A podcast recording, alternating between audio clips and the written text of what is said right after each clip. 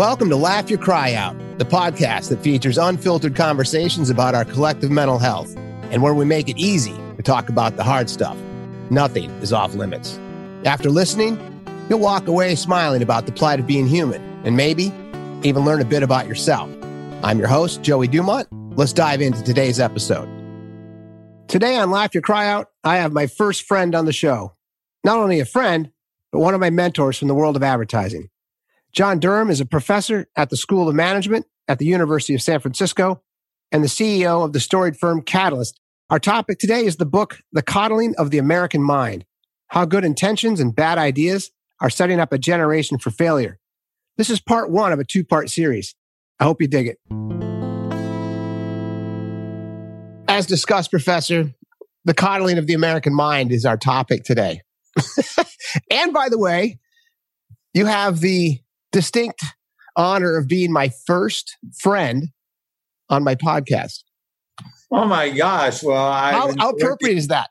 I mean, well, I'm lucky that number one, that's the most valued thing that you could say is being a friend, and thank you. And I've enjoyed the you know what you've been doing, and obviously, I'm a very big fan of uh, pod pod and video casting because it's just so engaging conversations.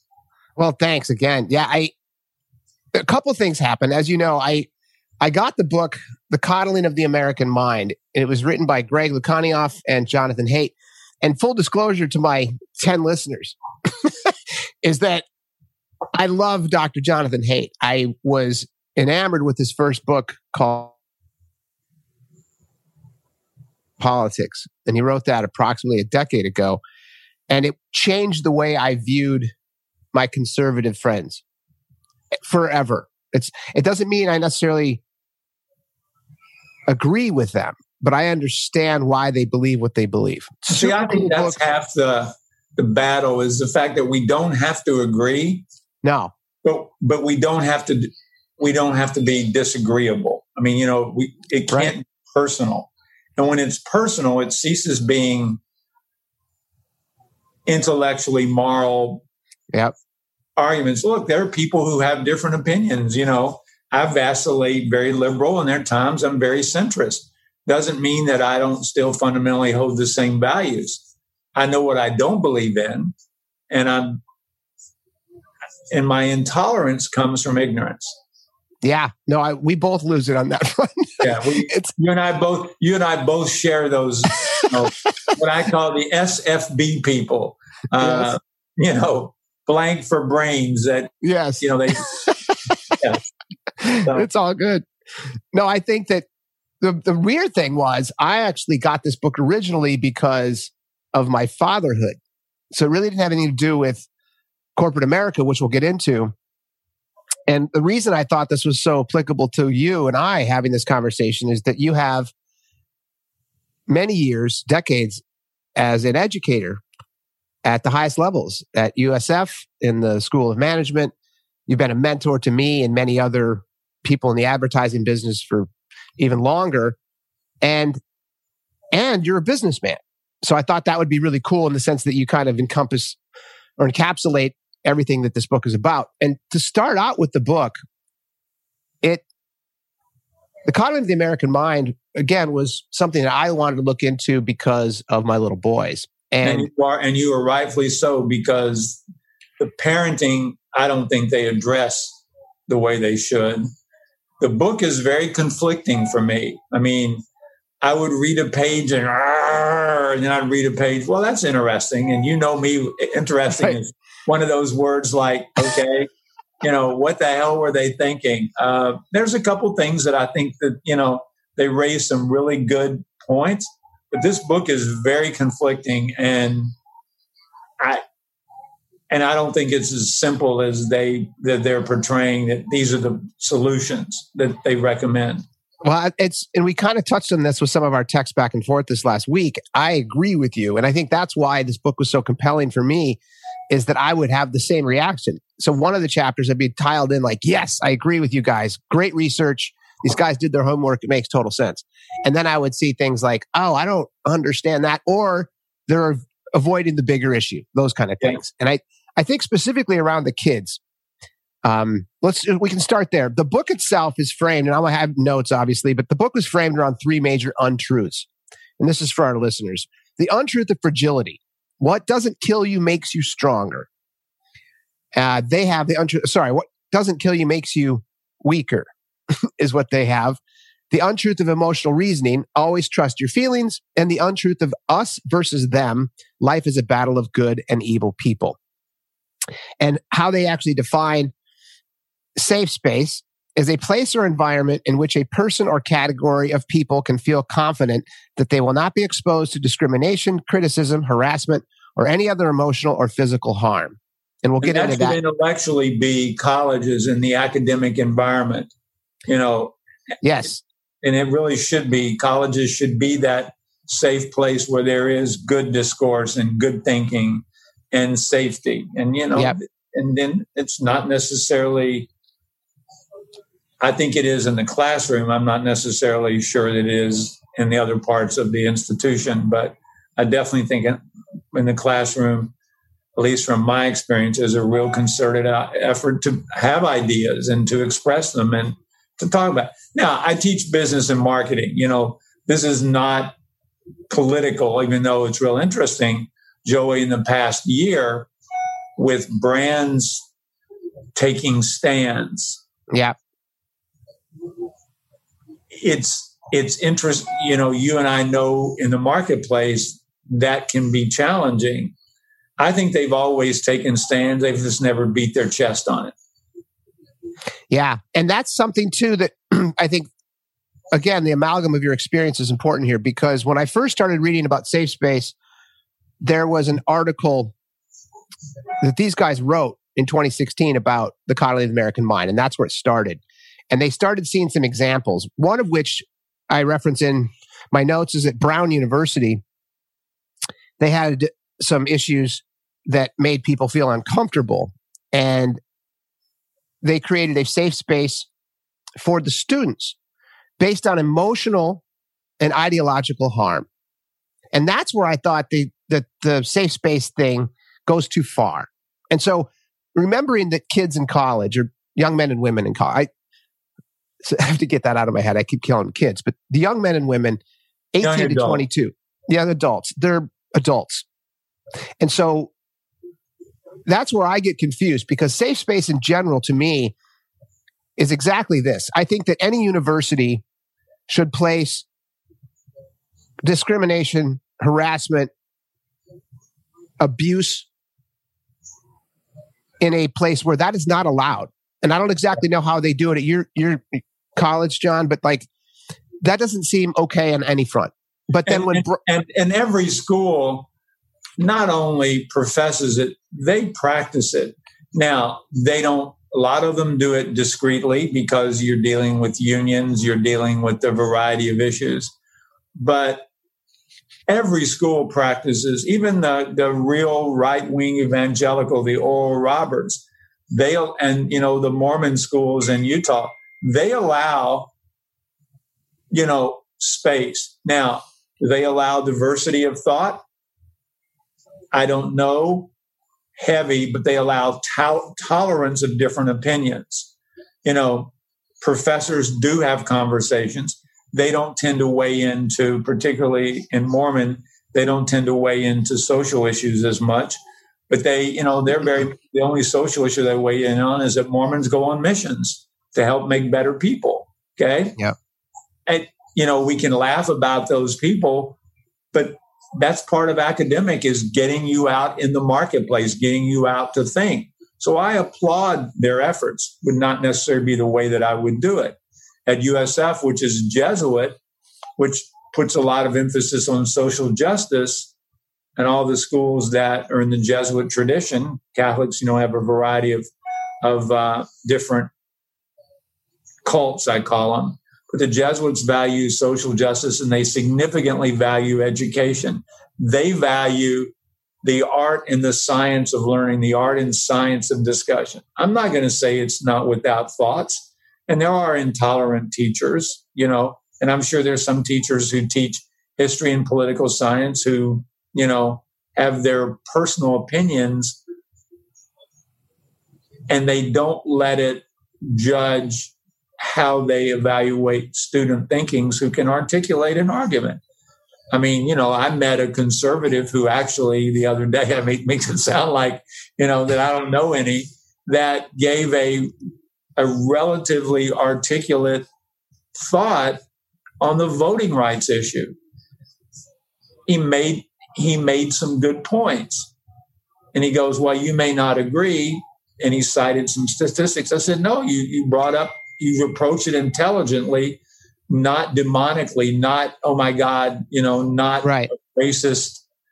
You know, I don't necessarily think you're totally right, but at least I think that you you're approaching it from an intelligent conversation. Well, and I think that's to me, that's what strikes at the heart of the safe space debate because it is very complex. It's not a matter of, for me, Brown University, when they had issues around ideology and emotional harm. They actually, and this is a fringe example, but I wanted to bring it up anyway, is that they actually have pillows, crayons, Play Doh, calming music, and toys. So infantile, I, to me, that was just like, it seemed very infant like. It seemed very atavistic in the sense of these are adults, no matter what bothered them if the university itself, there are people on the campus calling them the N word, or they were transphobic, or they were verbally abusing these people, and this is on a daily basis, this isn't like, you know, once in a while, then I understand that these folks need to find a place to find community and to yeah. feel like they can yeah. talk about these yeah. issues. I get that. But it's also, is that the administration's job? Is that the, is, and, and it's to keep those things up and running, correct? Yes, absolutely. It is the administrative side of the institution to provide those havens and to make sure in the classroom that free expression, free expression, controversial expression, because there are courses, philosophy courses obviously have different points of view. Science and math, you know, I don't necessarily know, but I mean, political science, you know, history, you know, obviously yes. history is being evaluated in different lights right now, and people are asking different questions. They're not trying to change history, they're trying to provide lens into what happened in order to better understand where we are today. In our business, in the business that you and I cut our teeth in, and marketing has evolved. You know, the biggest issue that we deal with is how much can I piss you off with advertising and marketing and PR before I lose you? How yeah. close can I get to get you to consider my product without alienating you? The, issue yeah. of privacy, uh, which I personally think is a bit overrated. Uh, you know, and my feeling on, you know, I say this in class and it's really interesting I mean, I said, how many of you watch ads? You know, I'm, I'm, they're all marketing people. No hands go up. Okay, no hands go up. And yeah. then I say, any of you go? Any of you been to a Super Bowl party? Everybody's hands go up. Anybody watch an ad during the Super Bowl? Oh my God, they can start talking mm-hmm. about all these ads. I said, see, ladies and gentlemen, it's not that advertising is wrong. It's that advertising is stupid or bad. Right. You know, insult you and you remember the bad you don't remember, hey, that was a third ad in the fourth pot. You remember the creative. You remember right. the message. If the message is not compelling or funny or sensual or fear or relevant, it may not get your attention. But there are times when you might be looking for a car or you're looking for something for your kids, you know, soccer equipment. You know, you and Deb need to go buy something. You're researching. You want all the information you can. Yeah. Now, where our business screws up is once you make that purchase, we still piss you off and we still send stuff to you. Right. Then we hit you with a bunch of ads of the oh stuff I just God. bought. it just happened to me. I bought a car. I mean, as you know, I, I, was in an accident. I had to buy a new car. I go to Audi. I do all my research, blah, blah, blah. I'm glad I got all these information. I buy the car. Two or three weeks later, I'm still getting ads from yeah. Audi. I'm like, Hello is yeah. A not talking to B, not talking to C. I'm already a customer. Talk to me. And even people like me are getting frustrated. So I can imagine, imagine the average person. So, but in the classroom, we're talking about, you know, what are those issues? And now the idea of brands taking on positions, not just political, but taking on issues of racism and sexuality and how they portray themselves. And, you know, do they project reality or do they show these abstract, you know, Gucci models that aren't real and right. that aren't good for you? Those are legitimate well, issues. That another question debated. Sorry to interrupt, but I the, the question I would have to you again is the his, you mentioned history, and that's one of the courses where microaggressions, excuse me, that's one of the courses where trigger warnings are now being yes. offered up. Do you guys do that at your university? I, I mean, every school is is looking at that, and this is my read. Notice the third word in critical race theory. It's theory. Yeah. It's ideas you know, all of a sudden there is a lens now to look at how race has played perspectives in the development of, of American civilization. It mm-hmm. doesn't mean that we're rewriting. George Washington is still the first president. Everyone has known he has owned slaves. Yeah. You know, no one ever questioned how it affected his judgment. And now there are people asking that question Did it affect his judgment? It doesn't mean that they're out to trash George Washington. Uh, no one questions Einstein's theory of relativity, but all of a sudden you have people saying they can't teach critical race theory. And I go, so college is about theories, it's about ideas, it's about exploring, it's about asking questions. What I didn't, the funny thing about it, when you told me what you wanted to do, you know, I go to uh, my favorite bookstore and they don't have it, which bothers me. So I, then I go to Amazon, which I knew I would get in two days. I ordered it. And what I really thought was interesting was the subtitle, besides the coddling of the American mind, Joey, how good intentions and bad ideas are setting up a generation for failure. And I'm thinking to myself, so you're you're going, that was, I saw that and okay, wow. So they're going to argue that having these conversations is setting people up not to be able to think, not to be able to postulate. I think your kids are going to go into classrooms with a better sense of appreciation of knowledge and appreciation of information. They're also going to have a short attention span. You know, yeah. uh, that that makes me more nervous than than uh, than anything else because I see it and I see it as a teacher. It frustrates me their attention span. They think in 15, 20 little bites. Yeah. In little bites, you know, what, what I call snackable, snackable conversation. And the other thing is if they're not touching this, yeah, you know, they have withdrawal. So what I did for a couple years was when everybody came in, I had you put your phone in a basket and I would do mobile breaks every 30 minutes. Oh, that's smart. And, well, and they touched on that in the beginning of the book, right? So that was the early on of the kids, they called it the I generation, which was kids that were born in 1995. The iPhone came out in 2007, as we all, all know in the marketing world.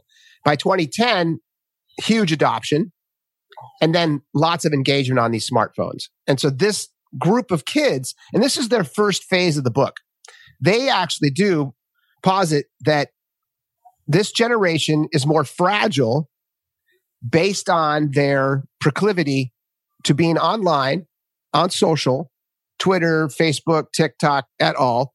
And because of that, they feel like, and they, and they prove this through research that they're the depression and anxiety is going up, hockey stick kind of graph, specifically for females.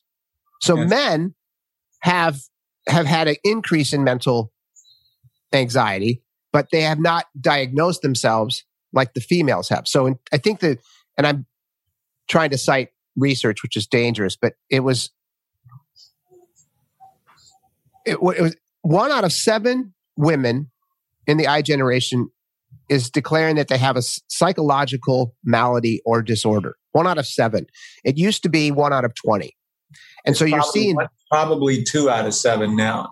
Probably. Yeah. Well, you, so you're seeing these things increase. And so that's a piece of what they, that means how good intentions and bad ideas. They also talk about free range parenting, which is yeah, well, something I that, I mean, you, you and Deb, I can't imagine you and Deb not sitting down with your kids at dinner and having a conversation instead of what I'm depicting a lot of parents do sit down, kids are having phone, and the parents have a phone at their seat as well. right. You know, yeah. so they talk about the kids, you know, doing all this and being on the phone. Guess what? There's a relatively good chance the parents are not engaged. Correct. When I grew up, occasionally we would turn on the evening news for 15 minutes, hear what, and then talk about it as a family unit, like what's going on in the world. Yeah. But the idea that dinner as a conversation, the lost art of con- conversation, you know, and then this past year, everything has been virtual. And now, as kids are going back into school, they're going to have to learn social manners. They're going to have to learn social mores. Yeah. I mean, you know, you, I know you as a parent, you're actively involved, you're engaging. For every one of you, there's 97 others who just like go, go, go on the phone Go yeah. play on a game. Right. Go do something. What can I buy you? That's not so they come into classroom. You'll appreciate well, they'll come into classroom with an expectation. And I go, let me tell you, you know, inevitably when you review the syllabus, the most pointed questions are always about grades. And you know what I say? It's not mine to give, it's yours to lose. All of you here start out as an A. Yeah. Well, that's cool. You know, you know, so I don't I don't give, you earn. Okay? Yeah. So don't, you know, don't don't blame me if you get an A minus or a B plus. That's what you because earned. Today it starts with you. You own it. You don't come, you know, and you can see 40% of the grade is based on discussion. I want an opinion. I'm going to ask you, what did you think of this? What would you have done? And the take home final, with the exception of the first two questions, is all what ifs.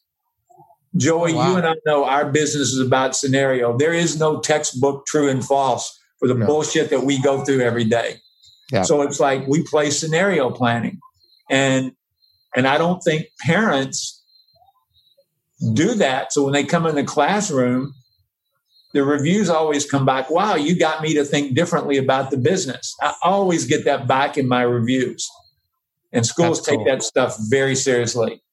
The one thing that you, I, in anticipation of this podcast, I texted you that I talked to several friends of mine across the country who teach at various schools in Ohio, uh, Vermont, Georgia, Texas, Kansas, and Arizona, just to try to get a cross section. And I asked a few questions about where they are. And a lot of them blame that the parents are stifling the kids' ability to be engaged in the classroom. And so that's a great topic because that's exactly what they talk about in the research with parents being coddling. And to be clear, I even wrote this down to make sure that I was clear with it. They said that it's not that they find the kids lazy, it's that coddling itself is just overprotected. Yes. So you is know. that is that hurting them in the long term because there's a couple phrases that came out in the book, which I thought were beautiful. Nassim Nicholas Taleb said, The wind extinguishes a candle, but energizes a fire. And that's an example that they used for letting your kids deal with some pain. And then prepare your child for the road, not the road for the child. And, and I, I, those, see, I love that, that line. I love because yeah. I agree with that. You know, me too. Uh, you know, there's a there's a section there on child play where they talked about how parents evaluated what their kids should be in first grade. This was in 1979 or 1989. Questions for the first grade, and then questions that in Austin, Texas, in 2019, parents should be asking. And they're so radically different. The times are different. The devices are different. You know, we no longer have three TV stations. You know, we have a multitude right. of information sources.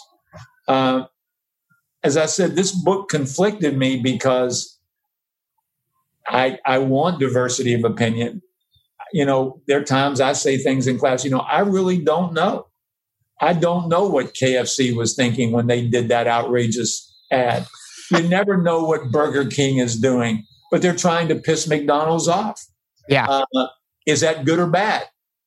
You know, and then, and I tell everybody, remember, these are all our opinions, you know, and hopefully we, as a marketer, you're, you're bringing that.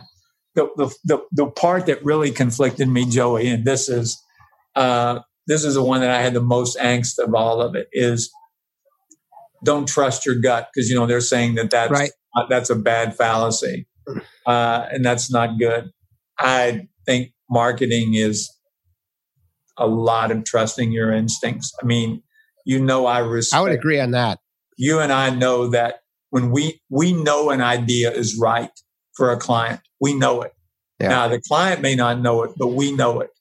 You know, we live, breathe, and eat and eat it, and we'll defend it. And if they want to go a different direction, that's their prerogative. I don't think client, they're just humans as well. I don't believe the client's always right.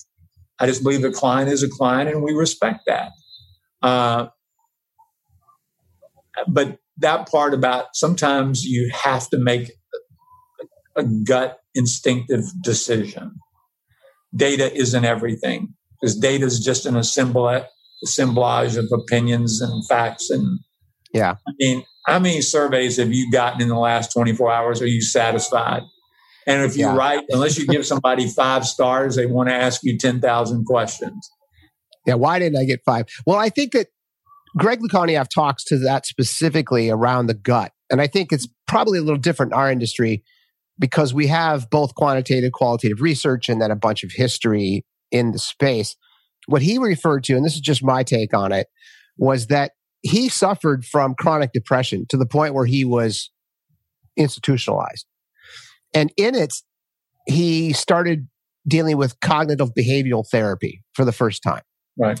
And that, for anyone who doesn't understand, it's it's kind of a list of questions about catastrophizing. So when you're anxious and diagnosed with anxiety disorder or any type of major depressive disorder, your brain catastrophizes. It's a word that therapists use, meaning that if this doesn't go well, I'm going to fail this exam. And if I fail this exam, I'm going to be kicked out of school. My parents are going to disown me. I'm going to live in my car down by the river, right? So it, everything goes crazy. And so what he was being taught in therapy with CPT, CBT was let's dive into what you're doing. So that's the proverbial put your head in the dragon's mouth, face your fear, do what you can to deal with that emotion, understand where it comes from, don't always trust it.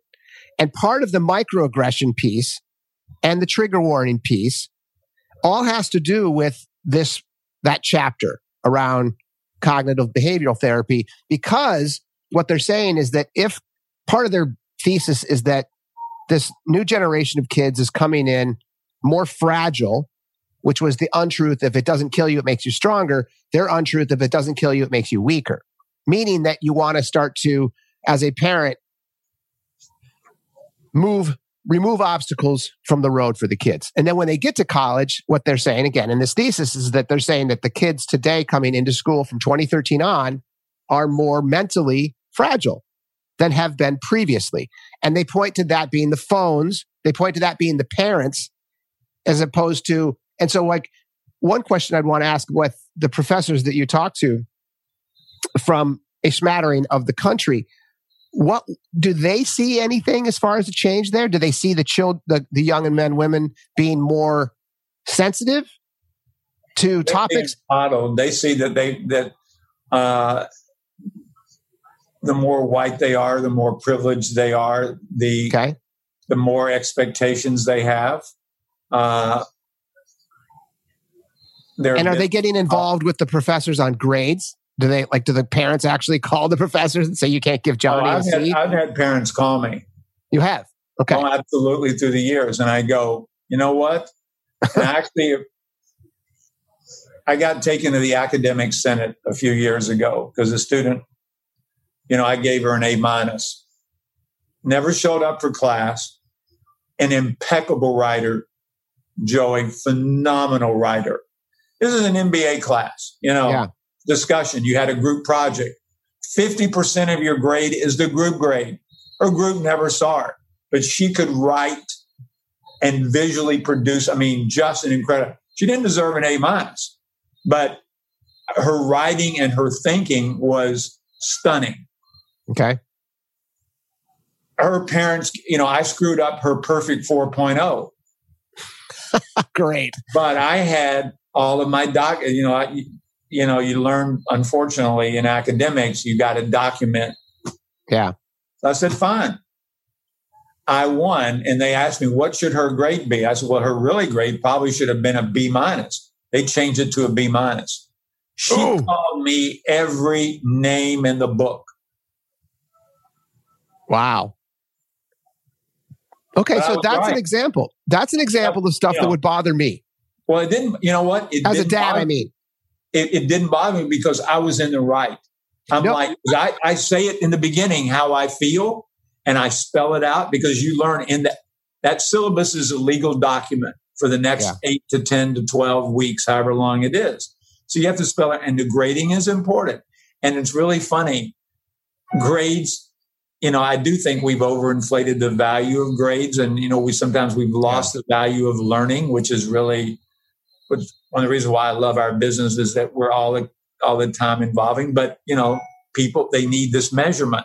Fine, then you set those standards, you define them, uh, and you know, and you just take them from there. But I got taken once. Uh, I've had a couple other parents call me. I explained what happened. I said, "Did did you read the syllabus? Did she or he tell you what the expectations?" And then one of the questions that I have on their take home final is everybody in the group has to evaluate each other. And let me tell you, they are hard as hell on each other. A lot harder than I would be because they're interacting with each other and peer to peer and this is an anonymous setting versus being in a in a sit down you know how could you all improve but there is around the country there's a fear that there is you know there is great pressure there's great inflation pressure uh, and you know but there was no fear of having controversial issues in a classroom Oh, that's good. You know, they felt like, hey. in fact, if anything, they needed to make sure in their respective disciplines. These were most of them were in the business school, but I talked to a couple of friends of mine, one in political science and one in history, just so I can make sure that I wasn't staying in, in, in the normal discipline. And uh, no, they said they welcome. They said, you know, because why do you think they're Democrats and Republicans and libertarians? You know, everybody has a point of view. How do you, you know, he said, I have to respect conservatives. I have to respect liberals. He said, they're all, he said, they all have pluses. They all have minuses. I don't, I mean, he goes, I'm a radical libertarian. I go, well, I've heard of libertarian. I don't know what a radical libertarian is. He spent five minutes telling me, and I'm like, wow, uh, you really are don't, you really don't want order. Uh, right. that's a different world. That is different. Well, because a couple things. Can your TV on, Chairman? I no. can hear something in the background. Okay. Oh, I'm so, oh yeah. Oh, I thought I had turned. Sorry about that. Yes, no, it's okay. He'll help the audio later. Thanks. So, what I was saying around the grades, that was another question. So, the book really talks to a couple big things microaggressions. Right. And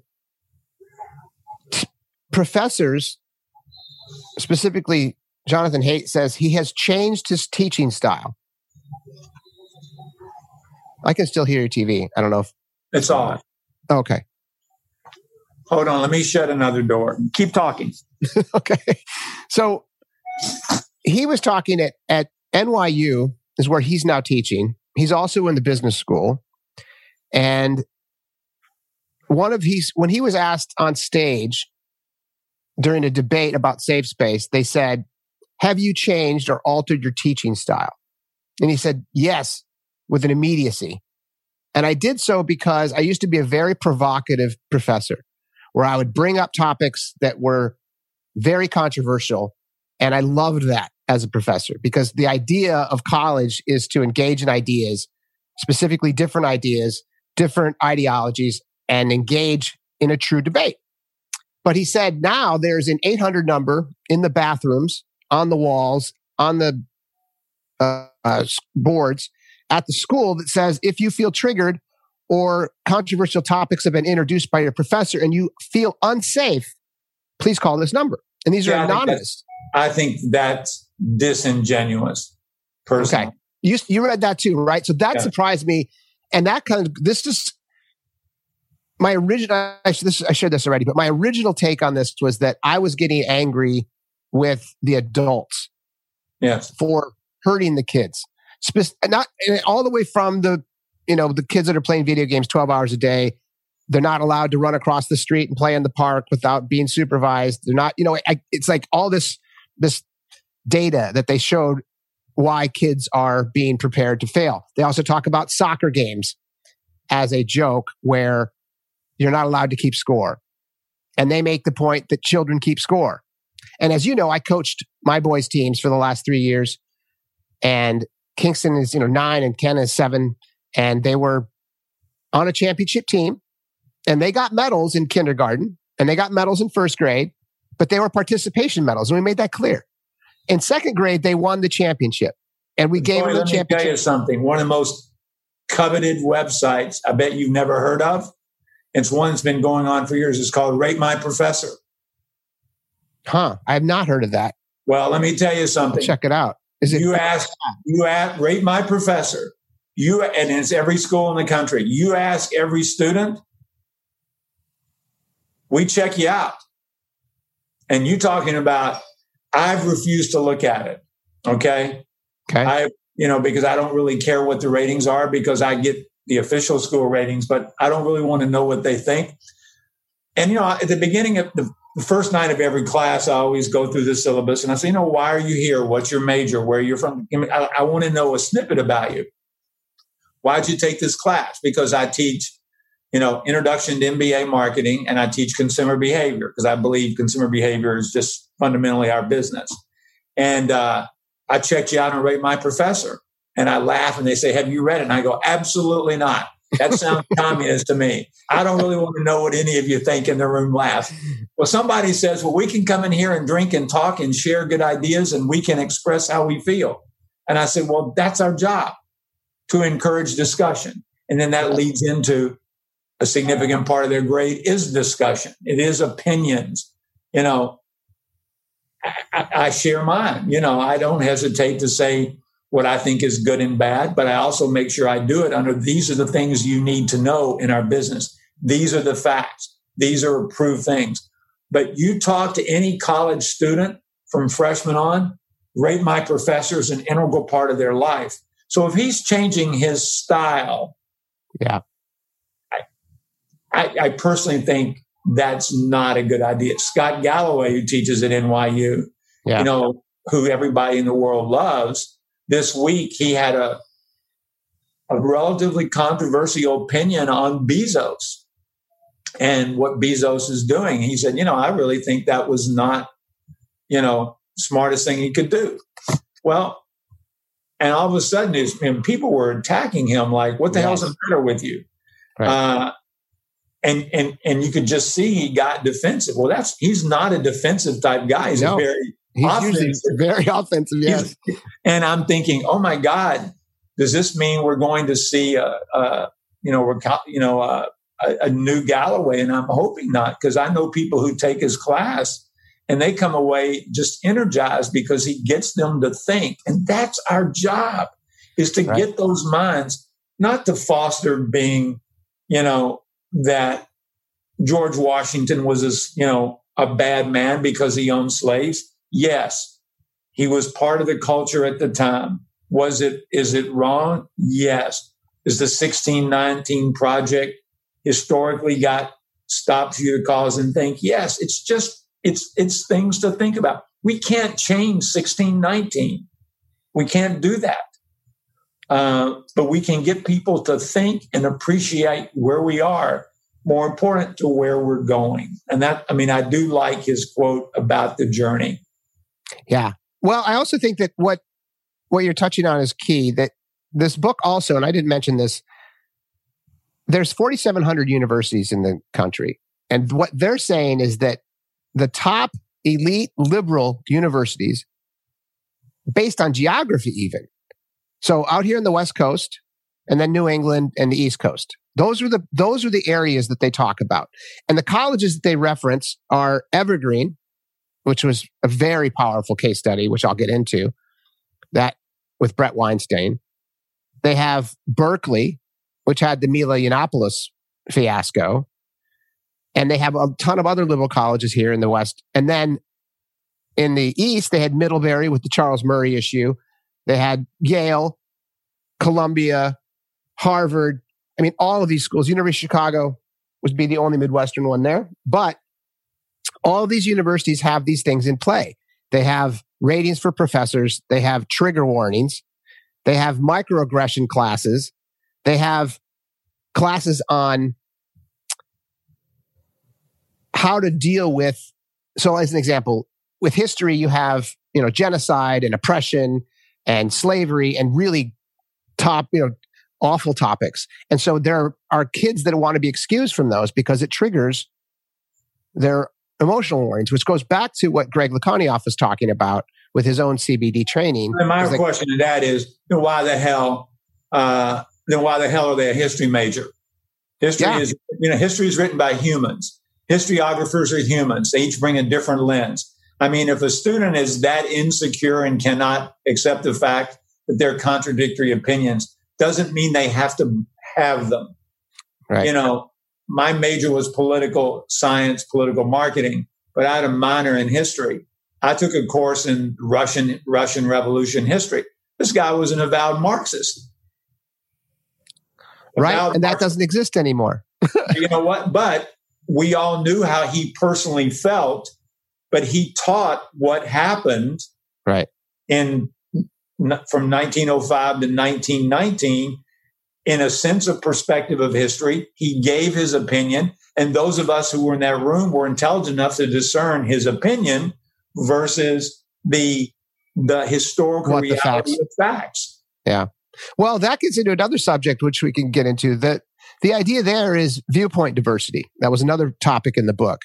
And viewpoint diversity has changed dramatically since what you guys were called you the you professors, the generation World War II. You guys came out of World War II. A lot of the professors went into the colleges, and they were almost equal. There was a lot of Republicans and there's a lot of Democrats. So it was not a 50 50, but it was real close.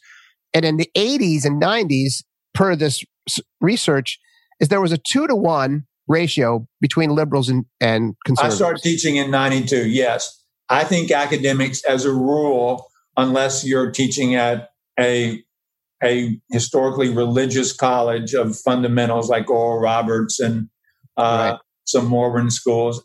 And believe me, I think those schools, they, some of them have some very excellent professors uh, who provide good good points of view. Historically, tended to be moderate to liberal because you know mm-hmm. they were a bit isolated. But I just fundamentally believe, Joey, from everyone that I interact with and people who have kids in college and that the classroom is still a safe place for ideas and exchange. And well, if, that's that's the big debate because the question then is are we being taught by too many liberals? That's a big piece of the discussion and it has to do with the viewpoint diversity I talked to is not just the two to one ratio. It's as of 2019, it was 17 to one. Yes. On college campuses. Probably it's, you know, I, you know, that I'm sure depending on who you, an, you know, you ask that question, the answer is going to be yes. Liberals are going to say that they're providing, you know, the right kind of thinking. Conservatives are saying they're not providing both points of view. Well, it's actually right. not two points of view. or often than not, they're three points of view. I mean, correct. I, I'm personally the period. There's two periods of history that really interest me. One is the Civil War, being from the South, and the other is Europe, 1931 to 1941. In the past three years, there have been three biographies of Hitler written by some of the most, some of the great historians. We all know Hitler's life. These three people provided different lens into this man with a different perspective. They didn't alter the facts of history. They offered ways for you to think about how Hitler made decisions. And it hasn't changed my opinion, but wow, that was sure interesting. Uh, and the reason why I got turned on to it is one of my really good friends is a professor of German history. And he goes, Oh my God, you've got to read, got to read Eric's book. You've got to read this. Look, look, look how he talks about it he still can talk the facts, but he is he definitely throws out all these psychological theories about Hitler as more research is becoming undone. Mm-hmm. Reagan was president in the 80s. All of the documents are now becoming declassified. So a lot of things that historians can now look at, you know, was Reagan, Reagan was an avowed conservative, but he was also very socially liberal you know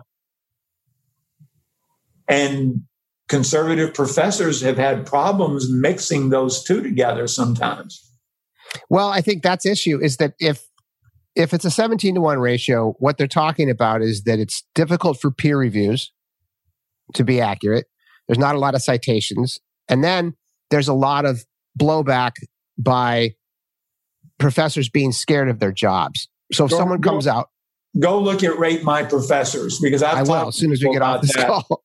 I yeah. talked to you know, and, and and a couple of my professor friends share my philosophy. They never check it out because it's students more often than not, like anything else, vetting. Yes. You know, how many times do you write Uber Eats and tell them how happy you are with the delivery? you know, you always write them about you're pissed off, something's not right. right. You know, he goes, a lot of it, he goes, but he, he goes, they will always find something usually nice to say about the person and then you know about the experience oh my god that was easy you know you didn't have to show up but there are things that the students look for you know students can't get off they can't get off scot free and neither can the professors i do believe in this new modern world every professor is going to be a little bit more conscious of what they do in the classroom to make sure that there is this open environment uh, and that they're not creating fear and paranoia. But it is a responsibility of the administration to encourage difference of opinion, difference of thought. Yep. A fraternity brother of mine is a professor, was a professor of history for a long time at the er, University of Mississippi, affectionately known as Ole Miss. Johnny Rebel is a professor of Southern history. He taught Robert E. Lee was a traitor. You know, he said Robert E. Lee was a traitor. You can imagine in northern Mississippi how that went over, but he was yeah. a traitor. Yeah. Well, by definition, granted, he was never granted a pardon. I don't know if you know, he was never granted a pardon back into the, to be an American citizen. I did not know that actually. Well, most people don't. Okay, because they automatically assume Robert E. Lee's a great American. He's not. He was a traitor. He resigned from the United States Army. He went to work, went to war as a member of a different country. Yep. And when the war was over, when he succeeded, Grant, Lincoln gave everybody a pardon except for seven Confederate leaders, and he was one of them. And did he take any flack from that? Or was it okay? Because well, I don't it know. didn't really matter. Yeah. Well, he was teaching the truth. I think that's kind of where he was teaching the truth. Yeah. And he said, you know, this is not something we want to talk about. We live in the South, but we have to recognize this was not the war of the lost cause. This was not the war of Northern aggression. This was a war of one country to another. And one country lost. Correct. So he said the war, he said the war died April 9th, 1865. And he goes, you know, there were a lot of people in that classroom that that was a, wow, somebody's teaching us history, teaching us facts. They may not have liked what they heard, but he was never fired. He was very popular. Well, that's great. You know, and he looked the professor, you know, the button down shirt with the bow tie, you know, you know, you, you talk about me wearing a sweater vest. My God, I think he probably wore one to bed, but he was the quintessential academic. He welcomed opinion, but he separated facts. And in the very heart of the South, by saying Robert E. Lee and Andrew Stevens and all these people were traitors, and some a couple of them were hanged, yeah. as you would hang. But he goes, Robert E. Lee was never granted American citizenship. Well, that makes sense. And and something I want to glom onto you. We welcome opinion. So that's a big piece of this book is that these liberal cal- colleges that they called out, Berkeley, let's focus on Berkeley for a moment. Good point. M- Milo Yiannopoulos came onto the campus to speak.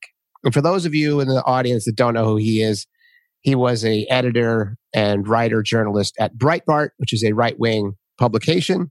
He's a gay man. He's very, very um, opinionated, provocative. Yes, provocative. opinionated, and on purpose. Sometimes he likes to be a troll. He likes to really poke.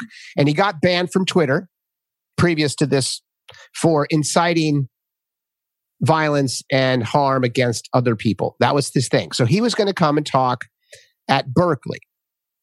And that's where everything went crazy. So this is in 2017. 1,500 kids, young men and women, sorry, came out to protest. And about 150 of those took it to the next level. And yeah. they vandalized ATMs and windows and banks and and beat up people. And a lot of these arrested. they should have been arrested. Well, exactly. None of them were. None of them. And Berkeley employees went on social live with their cameras and watched a young lady in a MAGA hat be sprayed with mace. And then her and her boyfriend were beat. He was, his boyfriend was beat to the level he was unconscious. They filmed it. They said that Milo Yiannopoulos was, his speech was violent. And the only way that they could re, to retort was to respond in kind with violence. And so that was their, that was how they rationalized this. Out of the 1500 people, they also found, you know, right wingers in there stirring the pot and other malcontents. But the idea that really bothered me in this, in, in the share of this book was that people went online bragging about how there's no possibility that anyone like Milo should ever be able to speak at Berkeley. And see, I think that's a sin.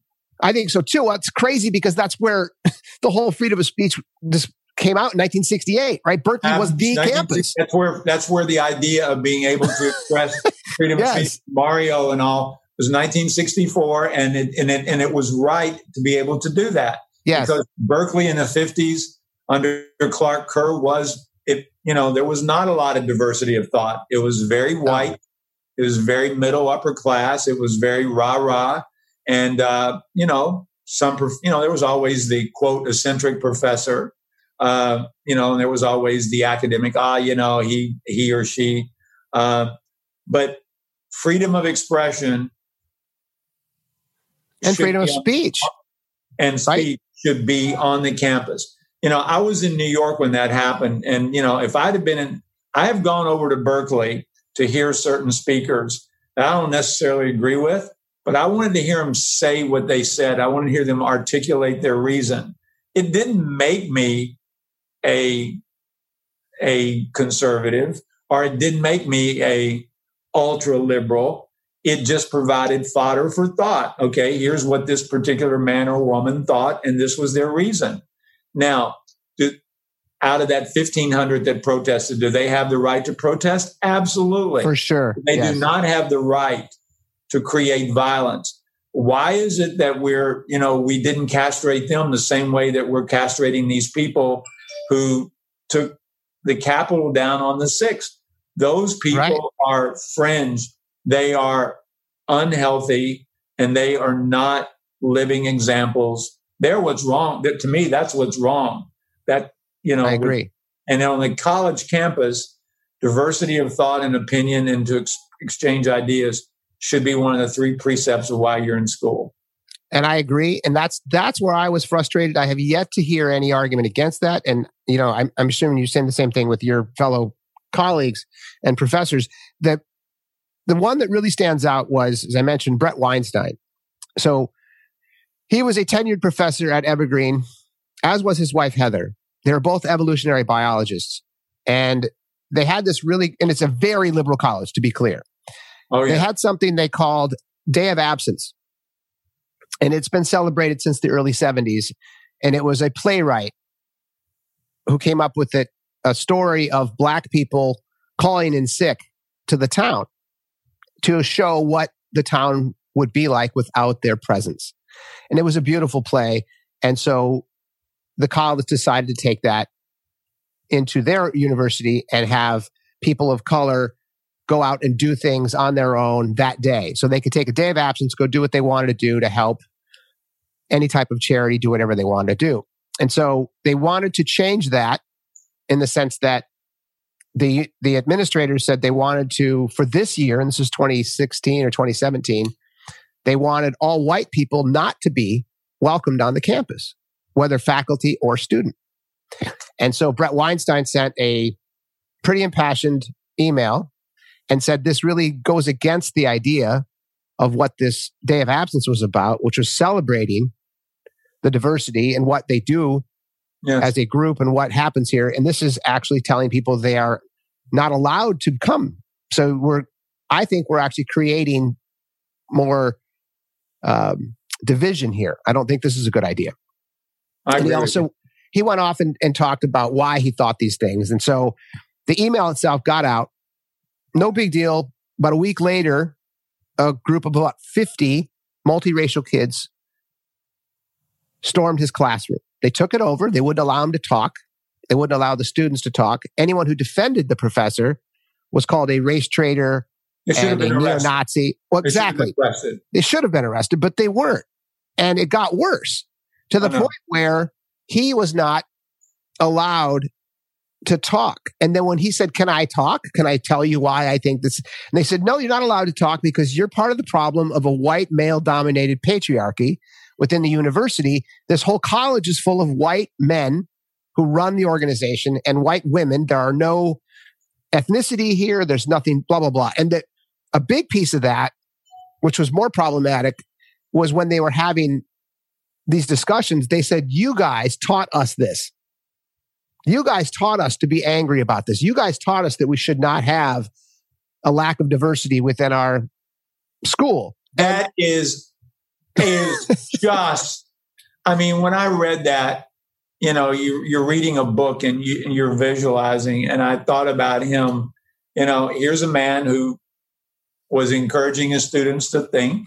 Who's a very liberal man, by the way. This is a; these are both very liberal professors. This that was shouldn't not like, have mattered. No, that it shouldn't. But I wanted to point no, that out. But it should. But I agree. But it shouldn't have mattered. What he's doing is he's encouraging his students to think different opinions. Yes, yes. Uh, getting them to make some decisions. Look, we're rewriting. If you've noticed, most of these things are all tied in the political issues. You know, yeah. business schools aren't getting, you know, aren't getting. I think the only hot issue that we're encountering is, you know, brands are becoming political. Is that good or bad? How does it affect? Are we letting brands take on the red and you know red versus blue and all this?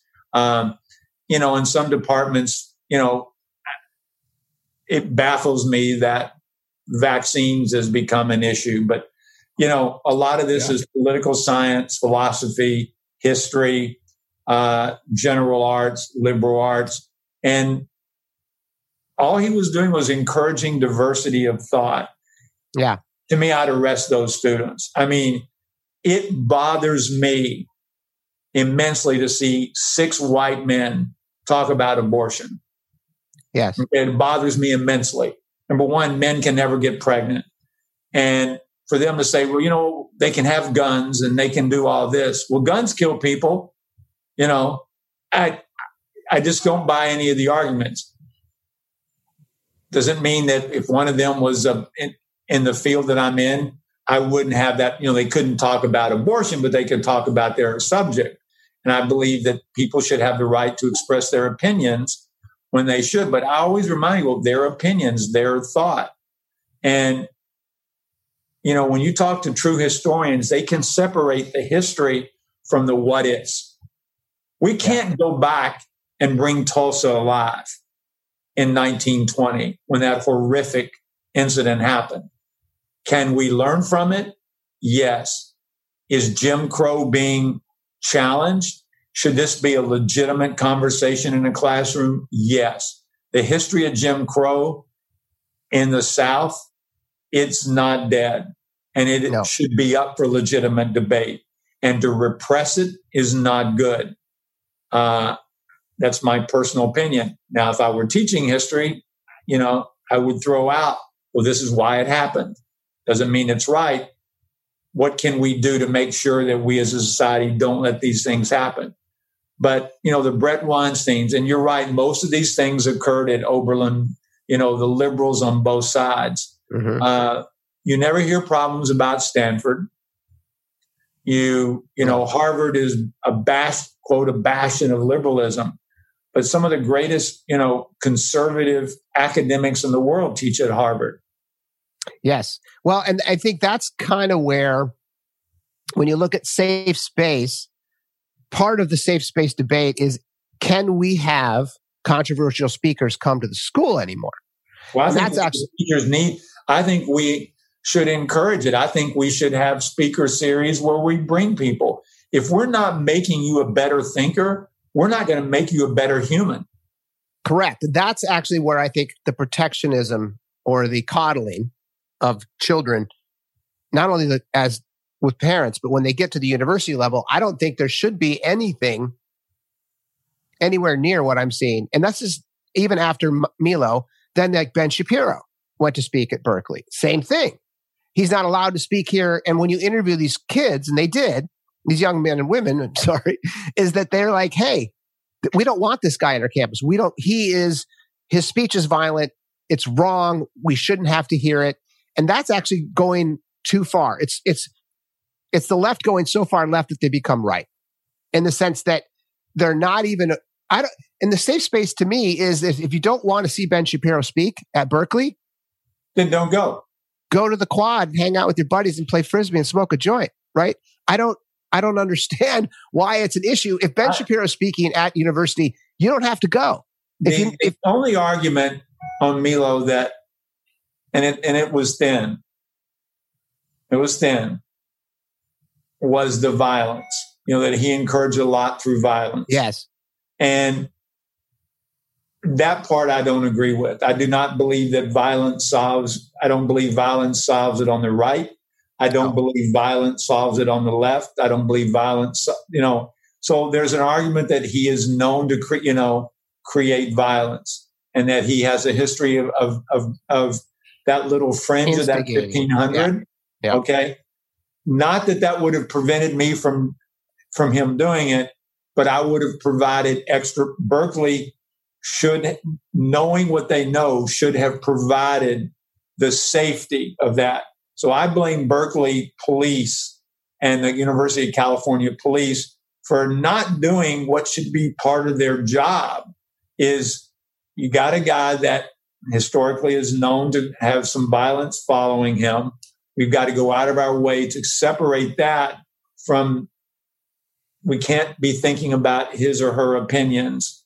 Uh, but I mean, I've been down to speakers at Stanford which I violently, I mean, I like to go to some history speakers. I, you know, like, oh my God, what planet are you sitting on? That doesn't make any sense. But I listen to their ideas. I'll go back and check in history, and they're providing a lens into how they see history. And then, I, you, you know, I just remind people. I heard a, I had a great professor in in grad school who made a comment one time and I pardon me for the language, but he goes, okay. opinions are like assholes. Everyone has one. yeah.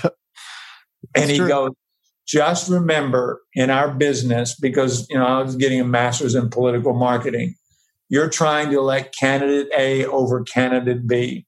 You and I build those differentiators in that upper right box. What is it I like about Joey versus John or Joey versus Jane? Well, historically, you would always pop, put the focus on the positive, but uh, James Carville in 1992 said it's the economy stupid. He turned it back. We went back to negative campaigning. We've gone into the negatives in the classroom. That's not right. Uh, I hope that the academics of the world read this book and say that is bullshit. Our place is safe to provide ideas. And if a student is afraid of ideas, they should be expelled and go to you know, go somewhere where there's go to military institute or something. They right. should not be welcome at a free exchange. They now part of the other problem is, and you know, they didn't they didn't address this because of what's happened in the past year. Let's say your son's a sophomore and a, you know, and he's taking an American history class, and a professor is throwing out the origins of the Civil War in the 1840s and 50s and makes a comment or two. He goes home and tells you, you're a right wing, God fearing soccer coach, blah, blah, blah, and you get pissed off. So mm-hmm. therefore, you think this guy is a commie radical. You know, so parents automatically become black and white. They don't understand what is going on in the classroom because they've, you know, classrooms are bad. You know, they have all these, again, liberal professors. Yeah a liberal professor is a liberal professor doesn't mean that he's not he's intellectually bound to bring the best out in ideas and expression. And i'm not being a naive i'm not being naive. I know there are people who abuse it but there's where the responsibility of the school and there's enough mechanisms even at right-wing christian schools and ultra-left schools that there are warning symbols through reviews, through being able to have people sit in classrooms, uh, you know, the secret shopper. There's enough out there. The rate my professors, you know, all those types of things. But there are good warning systems if a teacher abuses their right and responsibility to provide this expression of intelligence and thinking.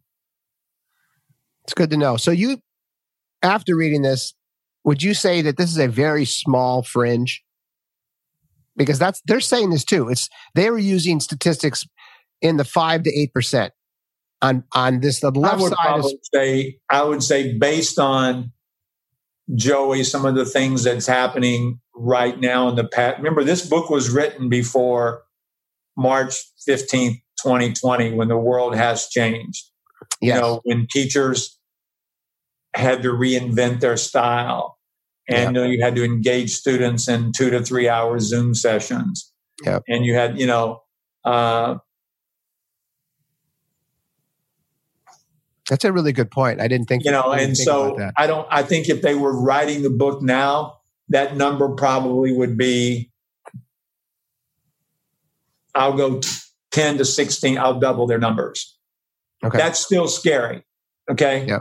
16% brings it down to a, a, a C plus, B minus. That should not be. Academic freedom should be academic freedom is a responsibility of the school. I don't think it's, you know, I don't think it's one out of two. I don't think it's anywhere near that. But that number based on the past year, and a lot of it is due to all the the, the racial and primarily the race issue mm-hmm. uh, and gender. Uh, and the other big issue that, you know, how are colleges preparing people for the new way that we're going to live? You know, how we're we going to work? How does, you know, I mean, I think to me, those are some of the greater, I mean, some of the academics, they're not used to the world of work that you and I are used to. And I think that's probably a bigger challenge. Well, that's a, that would be a good way to kind of dial this up is that because you are both an educator and a CEO of a company, you you hire a lot of these kids historically, right? I've, you take I've, some of these. I've hired in my career and have had helped them get jobs in the business. I have found out through USF a little bit over 2,000 students through the years. Yes. So that's a great. So do you see this new wave of young men and women coming into your class and, or actually, no, do you see them coming into the business world being more fragile than 10 years ago? Well, it's really interesting. In anticipation of this, you know, we have a daily huddle, and I was telling everybody that I'm doing a podcast with you and I read the title of the book. And I have two interns, and they were like, Well, you never coddled us. You challenged us. You know, we knew how you felt about certain issues. We knew that you thought all Burger King ads sucked. you thought that they were effective. It didn't yeah. stop you from going to Burger King, but you definitely had opinions. And I said, Well, does that make me good or bad? No, but you taught us facts and you right. separated fact from and and and and one person we shall go name. He says, You separated facts from fiction. And I said, Did y'all know my politics? And one person said, Well, we assume because you live in San Francisco that you're relatively liberal. Okay. Yeah. Good assumption. That's a pretty safe assumption. Okay. Yeah. I mean, even the conservatives that you and I know in the city, they're pretty much socially liberal. They're fiscally, yes. they're right. conservative, primarily to protect their money. I don't think I've ever met anybody that's, you know, I'm from the South and trust me, I've seen, I can redefine conservative nut jobs. Uh, and there's liberal nut jobs too. But they were saying, I said, do you feel coddled? And all of you go to USF. Do you feel that, you know, that most professors there? And they so absolutely, because USF is committed that every student, like Mormons, have to have, you know, a project in social justice. Mm-hmm that they have to take this class. It's basically nothing more than you have to do something to give back. Like the Mormons do the mission, which I think is very admirable. Yeah. Uh, USF believes that you have a responsibility as a citizen. Well, I say, yeah, you know, like I'm talking about, you know, and I was working on my syllabus last night for the fall, is that we're going to do one session in consumer behavior. What's the new way to work? You and I know people aren't buying in stores but they're buying more than ever. So, what is behavior? How do we think about behaviors? So, I'm going to have to give opinions. And I know one of the questions well, does that apply to you? How do you buy? How do you do? I think, you know, I don't, I don't live in a, you know, we're not in a controversial field as much as some, uh, some departments. The professor, mine, friend of mine at USF, is a professor of history says it's, you know, he goes, I really have to make sure I separate fact from my thought. He says, I have an obligation to myself first. As a historian. Well, let me ask you this more pointed question then. Do you think there's, there are discussions around safe space at work? And oh I haven't seen God, this. I mean, Joey, how many every day there between the British and the American, you know, our, our trade rags there is, you know, some argument about how are we doing in hiring diversity? How are we doing? Yes. You know, uh, there's a big now the big debate is some people are pissed off that two white guys in London, executive creative directors, sued for sexual discrimination, and several women are all upset that they won a lawsuit. You know, I'm like the men won the lawsuit. The men won that it was not. They were not. They they did not discriminate. Okay.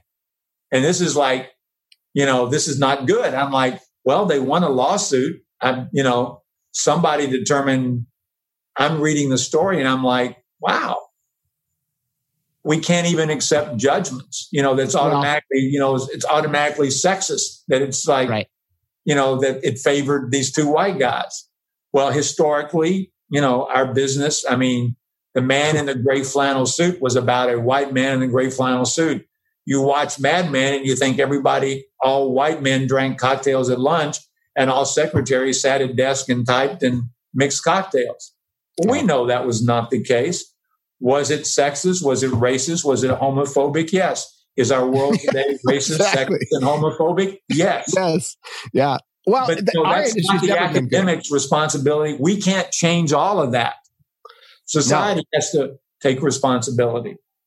Well, and that's that's a big piece too, because if you look at the divert, like I'm coaching clients now, executives about this, and I have very limited data, but I have talked to a couple C-suite people that I'm coaching that are dealing with the younger class. They have much more involvement with HR now. Yes. There's real discussions around diversity, equity, and inclusion. And then how do you define those? So I actually watched a really cool panel. There's something called Intelligence Squared. I'm sure you've checked it out, but it's a British platform of debate. So they oh, have, it's super cool. And they'll have a topic. And in this case, they had a safe space topic and they talked about, they had two people for it, two people against it. Wonderful arguments, polite debate, helped me a lot. And it really made me understand, like, oh, okay, what does this mean? And one of the guys was a Georgetown law professor who said, I don't really go into the DEI discussions because I'm a law professor and I teach ethics. and he said, so the idea behind it is that it's if equity itself is a huge discussion. And he said, is there is there such a thing as there's equal opportunity, which he said nobody questions. That's just something that has to happen in every aspect of our life. Yes. The, the, the, the big debate that's going on inside companies is opportunity of outcome. How do you measure that? That's the question when you look at a company like Google, as an example. If you say we have to have equity on outcomes specific to hiring practices, specific to diversity and inclusion, that means if you have a thousand developers, 500 of those should effectively be female. 52% should be female. There you go. Because that's 52% of the. How do you do that? That's a huge question that I don't have an answer for yet, and I have never seen anyone come up with an answer for it. And There's then, not an answer. There's pos- You're right. Yeah, and so that's where there has to be discussion within each organization has to handle it differently. And what what I have seen, and again anecdotally, is that there are more, and this is a good thing too, right? There has to be and inclusion and equity, but the amount of lawsuits, the amount of HR complaints, the amount of, and that's another question too. When I and you know, my brother Paul is very liberal. He's a law professor and when I ask a lot of the same questions, he, he, well, microaggression isn't really micro. A micro, he goes, give me an example. And I said, well, in the book, they use grabbing your purse. So if you're a white person walking down the street and there's three young walking down the street towards you, do you grab your purse? And if you do, that's a microaggression. My brother's like, no, it's not a microaggression. It's clear. That you're racist, right? And he said, if someone comes up to you and says, where are you from? and you say, well, I'm from San Francisco. Oh, I thought you were from Nigeria. Well, that's not a microaggression either. So then this also gets into the HR side of the world, which is really confusing now because what is really a microaggression? If you are asking questions like that or grabbing your purse or walking across the street because you're scared of the black kids in front of you, is that micro? And, it, and that's another question is like, where do you draw that line? And, and, the, and the third corollary question to that, which is you, you have to understand we all have certain biases. We all have certain prejudices. But we hope our intelligence and our intellect will minimize that. You know, I heard a, a, Uh, a relatively controversial professor at Georgetown talked about there's a reason why stereotypes exist. Exactly. Because there are stereotypes. Yep. And that people, fortunate or unfortunate, make decisions based on stereotypes it is the responsibility of the individual that he or she has to be above that. Doesn't have to endorse it, doesn't, but understand that historically we all have a certain amount of of bias, like and you just want to downplay it. A lot of people don't. They think, "Oh, I'm, you know, I'm liberal, therefore I'm right." Well, no, you're not. I'm, conservative, therefore I'm, I'm wrong. Um, well, you know who helped me with this? Our friend Donovan. So yes. we were in New York together and we were, it was a conference somewhere and I can't remember what hotel, but we were hanging out in the lobby and this really good looking tall black man got out of a Range Rover. he goes, Is that guy a tech CEO or a baller, Joey? Wow. It's a great question. How'd you answer it? I said, oh, fuck, dude. I would have thought it was a baller. And he goes, Of course, thank you for being honest. And I was like, Yeah, dude, I just, he goes, Because a tall black man can't get out of the car and, and, everyone thinks he's the CEO, right? That's just not how you're trained. And he goes, I'm not ripping on you, but it's just thank you for being honest. I was like, Yeah, dude, sorry. So that was an example for me that I, I carry these bias. I didn't, I didn't think he was a tech CEO, right? I just didn't. You know, there's a, you know, you talk to social psychologists who really there's some, there's some really great literature that's written out about little questions like that. You see these two things, how do you react? To be yeah. able to help you identify, you know, uh, latent prejudices that you probably don't think about. I am from the South. I hear certain words that people know, and I I make bad assumptions about them because there are dog whistle words in the South that you use to codify, you know, white privilege, entitlement. Um, and you know the you know what we haven't used in this conversation is entitlement in a classroom. Some people feel like, hey, I've paid all that to you know I've paid all this money to be in grad school. I'm here to get a job. They're more pissed off if the school doesn't help them get a job right. than they are about diversity of thought, you know. And again, you hit upon, I think, is those outcomes, you know, that. Yeah. How do you measure that? How do you measure outcomes of success? How do you measure what are those outcomes?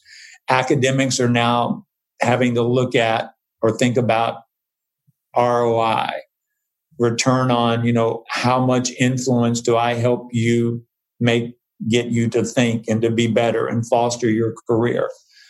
Um, and you know, I see it a lot in our in our business because you know, I I had during one of the sessions during the pandemic, which I thought was great because you could bring in speakers from all over the country. And I brought a friend of mine in who teaches the University of Georgia, who I don't really, who I think is one of the smartest people I've ever met in business. But, you know, we disagree on almost on sports and life and you know, every imaginable political, social, but I respect him. And, you know, and we respect what we, what we both know. And I just said, and he goes, Oh, I love it. He goes, I can't wait to talk to 40 of your liberal students laughing. And he goes, I bet 20 of them are real Americans. So we had this dialogue and it was over. You know, they asked him really good questions and it never once would any of them suspect that he is, you know, he's he's very Christian, very, you know, very but in the classroom, he's a centrist. It's not his job to espouse his personal views. This is his job cool. to talk about. He's very ethical. In fact, he goes yeah. out of his way to encourage diversity of thinking. Uh, and I, and you know, many of our mutual friends say that I'm sometimes I'm a wild-eyed optimist. I believe in the inherent nature that good is good, and that if you're a good person and that you understand good, you're going to be tolerant. And if you're not tolerant of other people, doesn't mean you have to accept them. It's going to be very tough. Our business has a lot of you know screwy people that I wouldn't necessarily socialize with or want to have a glass of wine with but damn, I respect their business acumen. I respect how they think. I agree with you there. And so let's yeah. wrap up with this. Okay. So the one thing that for me, part of the teaching on DEI is something they call intersectionality, right? Yes. And so they have a chart which they teach. And at the top of the chart is privilege on one axis. And it's described as the following white, male, upper class, fertile, hetero, cisgender, able bodied. That's privileged class. This isn't DEI training. this is what they, this is coming from the book. And the oppressive, the oppressed are infertile, poor, female, non white, gay, lesbian, trans, and disabled. And part of what the book offers up is that if we are taught this as incoming freshmen in our first week of university, we start to look across the campus and see differences immediately. Yes. So, you and I, as an example, fit the criteria of privilege in every aspect of the intersectionality that they offered up. You and I are white, male, fertile, wealthy, hetero, able bodied, and I don't fit hardly any of the oppressed. So I have, I'm not poor, I'm not infertile, I'm not female, I'm non white, I'm not gay, I'm not trans, I'm not disabled. So from that vantage point, and this is also part of the shout down culture of a lot of these universities is that I, based on this descriptor, do not have a voice, right? Because I'm part of the problem, which in this case, and they talk about this at length in the book, is the white male dominated patriarchy of universities and the world of business. That's a whole different subject, but the idea is that you, if you're being involved in the same kind of matters that were described in this book, Bret Weinstein and a bunch of other professors that were shouted out and shouted down and not allowed to talk because of them being white. A lot of that supposedly based on their thesis, they being Greg and Jonathan, is that this teaching is actually harming the next generation and it's setting them up for failure. Because when you look at the world through this intersectionality lens, all you're doing is teaching them uh, division. Well, when this book was written, there was probably some truth to that. I'm not so sure I 100% agree. I think March 15, 2020, we all, this world got level set. I agree. Every aspect of life. We're almost back at square ground zero or something. And everything is being reinvented, which is why you're seeing almost everything being questioned. Just yeah. because it's being questioned doesn't mean there's something inherently wrong. Good point. There's a quiet thing going on on college campuses right now that no one wants to talk about. And that is a lot of students are questioning the value of education. yeah, that's true too. And they're like, you know what? Since I've moved to Montana, I mean, like this fall, I have in two classes 88 students. I mean, it's amazing. I'm not supposed to have more than 30, but this school says, "What do you do to promote?" I said, "I do nothing to promote because I'm an adjunct." So and every and I refuse. You know, I, I don't I don't have a PhD and have no desire to get one, so I don't promote. And he goes, "Well, every year your classes exceeds because people talk and they yep. know it." And what we did in the spring, so that 88, 29 are going to be in the rest of the country, and the rest are going to be in the classroom. Well, I do well in the classroom. I've got to go to training about this new hybrid flex system, mm-hmm. which most colleges are going to because yeah. they can't afford another year of being all virtual. Parents don't want it. No. Kids want to get value, even though I don't think anybody lost value. At some point, Zoom does wear you out because yes. you just can't have that engagement that you can can in a classroom. Um, but the quiet revolution happening is some people are questioning the value of, of an education. And they're saying, wait a minute, let me look at a different school. They're not looking at a different school because they want to, you know, that they're being denied expressions of thought. The world, the world in which we live in, they're looking at everything. Yeah. They're looking at every part of their life. Do I need to live in San Francisco? But since I'm living now in North Dakota, are there schools in North Dakota around? That are uh, much cheaper. that are much, absolutely much yeah. cheaper. So we're examining everything. Doesn't mean that we're questioning freedom of expression. In some instances, it does. I think in the next year or so, this this may change. But we're in this interesting window. It's very quietly. I mean, USF, Stanford, Cal, San Jose State, San Francisco State, they all lost. They don't, nobody's talking about it. I mean, you know, think about all the West Coast schools who have lost all the Asian students. I mean, USF had 15% Asians. That money's gone. Those students are gone. They're not coming back. They're not, you know, if you're an international student right now, you can't get back into the US. And I think one of the flourishing things about wow, yeah, education is the fact that you do meet many cultures. So, you know, that's something nobody talks about. That wouldn't have been a situation three years ago. Well, now it is. That does factor yeah. into yeah. this oppressed. Because what you also have in that quote oppressed list is international.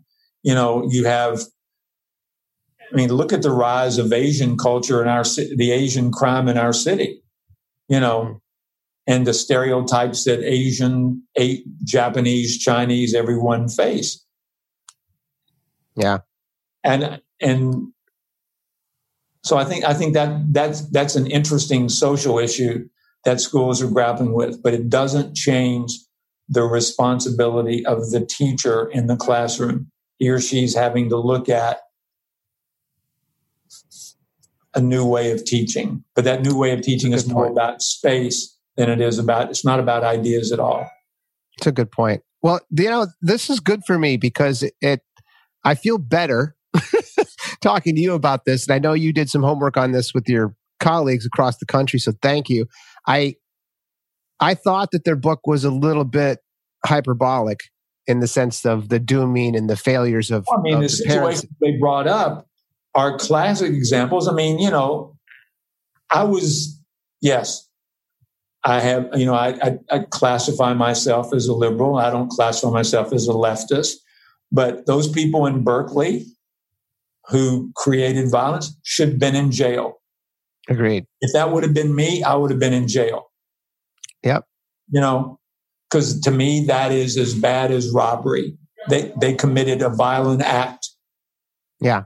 Well, yeah, they did. They actually committed full on battery yes. to people and then vandalism and all those people. And none of those kids, and they know, they know who they are because they're on camera. They were never prosecuted. And, you know, and, if, if, we're going to hold people in on the right responsible for yes, yes, you know, you got to hold these people on the left same. And, yes. And while I probably wouldn't have gone to hear him because I knew news would have covered him, he does have a right to say what he thinks. Exactly. He doesn't have a right to encourage violence. You know what was yeah. it? What was the Justice Oliver Wendell Holmes? You don't have the right to scream fire in a theater. Yeah. But I will protect your right to free speech. That's it. And we have to remember that. We do. Well, thank you, Professor. As always, it's my pleasure to speak with you. And let me shut off the camera here, but it's uh it's been awesome as always. I've enjoyed. Listen, this is. I mean, y'all are a perfect parent. You're going to be good for your kids. You're involved. Are you going to coddle to a degree? But you already have. yeah, but you also yeah. to teach them respect and how to make decisions. Yeah. And you're going to have time to, you know, for them to develop. I mean, you don't strike me as here, go grab your phone, go sit on the games. You know, parents have to take responsibility. I mean, you know, this is a world now more than ever. Conversation and dialogue is is real, real important. Um, that's a. I couldn't agree more, and that's exactly why I started this podcast because I think a lot of these subjects need polite, reality based discussions, and I think that not black and white. Not no, none of it is. Thanks for tuning in, everyone. If you dig what we're doing over here, please subscribe, and while you're at it please download an episode or two and leave a review. I'd love to hear your thoughts. Until next time, big hugs.